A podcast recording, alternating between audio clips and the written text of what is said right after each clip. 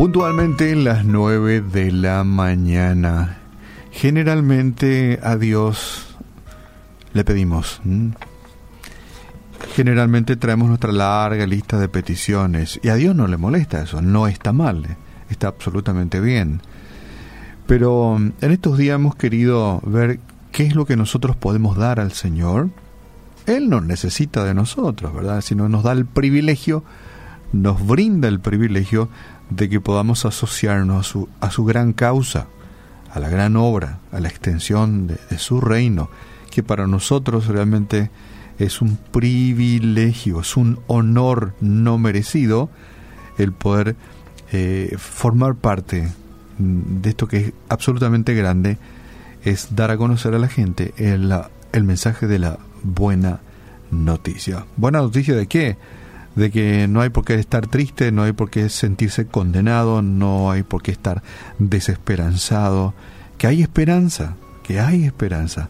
Hay perdón de pecados, no tenés por qué cargar con la mochila pesada de tus malas decisiones, de que Dios puede sacarte esa mochila y él, hacerse cargo de ella, arrojarlo a lo más profundo de la mar, darte la esperanza de que después, tal vez, de este valle de lágrimas que es para muchos, eh, se convierta en un valle de alegría lo que Dios ha preparado para nosotros. Entonces, es que podamos involucrarnos en esta gran empresa es todo un privilegio. Así que bueno, en estos días hemos dejado un poquitito de lado el, el pedir, el que Dios nos da, quiere darte, pedí, pedir y pedí. Hoy, eh, una vez más, quería eh, que hablemos de qué es lo que podemos hacer nosotros para para sentir ese, esa gran satisfacción que brinda el ser parte de la familia del Señor. Y tengo aquí una linda historia, ¿sí?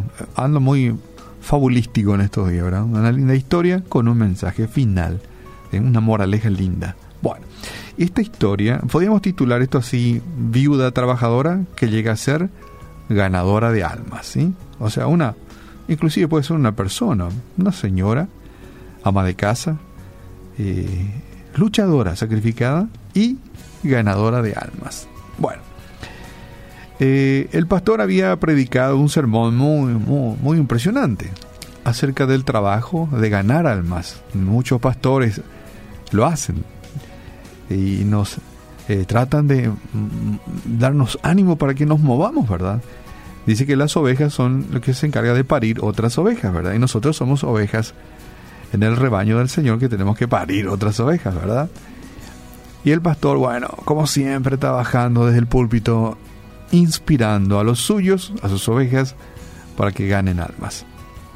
Después de esto, una mujer se le acercó y le dijo, este pastor, eh, yo soy una pobre viuda, una madre ama de casa, tengo varios niños y tengo que trabajar en los quehaceres de la casa, a veces salgo a vender algunas cosas desde muy temprano por la mañana hasta muy de noche. Yo laburo mucho, trabajo mucho.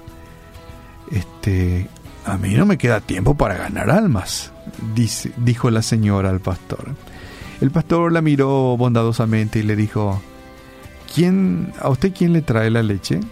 Ella dijo, a mí me trae el lechero.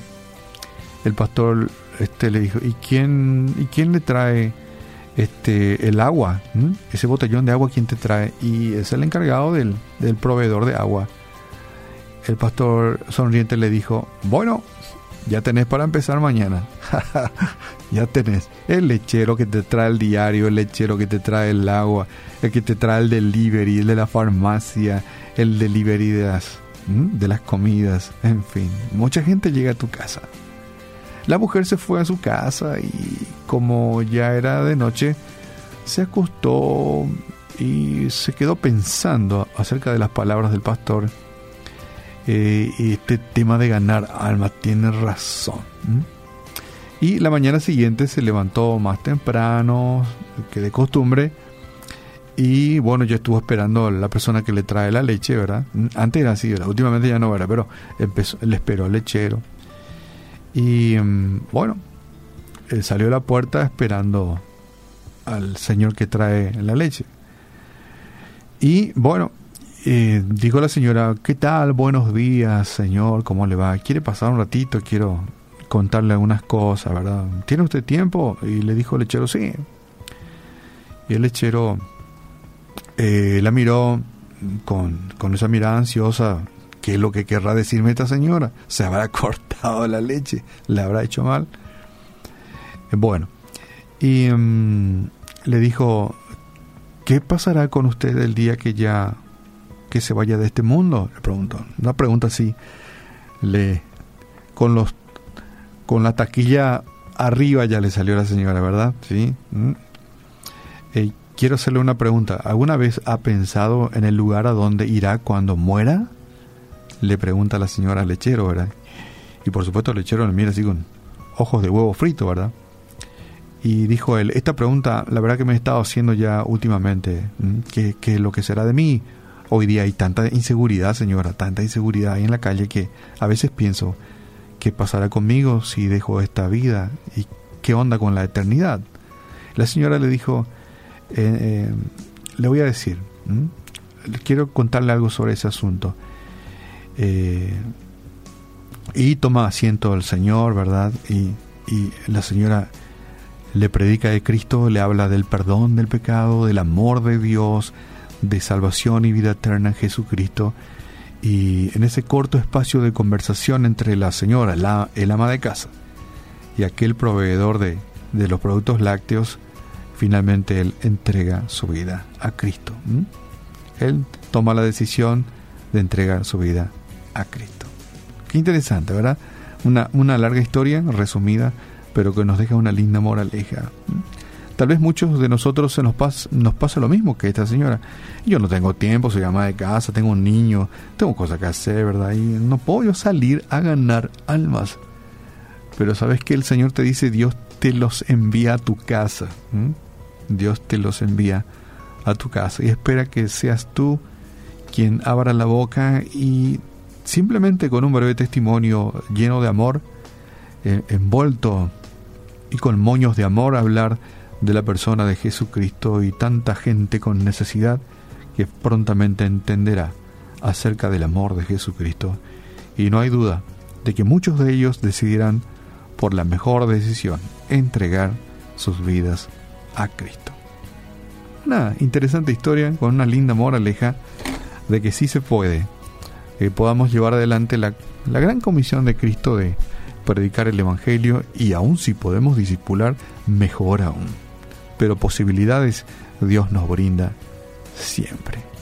Dios te damos gracias en esta mañana porque tenemos esa gran posibilidad y este hermoso privilegio de formar parte de la gran empresa de esparcir amor, perdón, el conocimiento de que hay esperanza, de que tú perdonas pecados y quieres regalar salvación y vida eterna por el precio de la fe. Y nosotros somos los privilegiados, aunque los ángeles tengan ultra ganas de predicar de ti, tú nos das a nosotros la posibilidad de hablar de ti a quienes se nos acerca y quienes nos rodean. Padre, gracias porque tú hoy proveerás para nosotros algún alma necesidad, necesitada de ti, de a quien podamos hablar de tu amor, de tu perdón, tu misericordia, tu gracia, tu salvación, tu vida eterna. Gracias por este gran privilegio que tenemos de hablar de ti. En el nombre de Jesús oramos en esta mañana. Amén.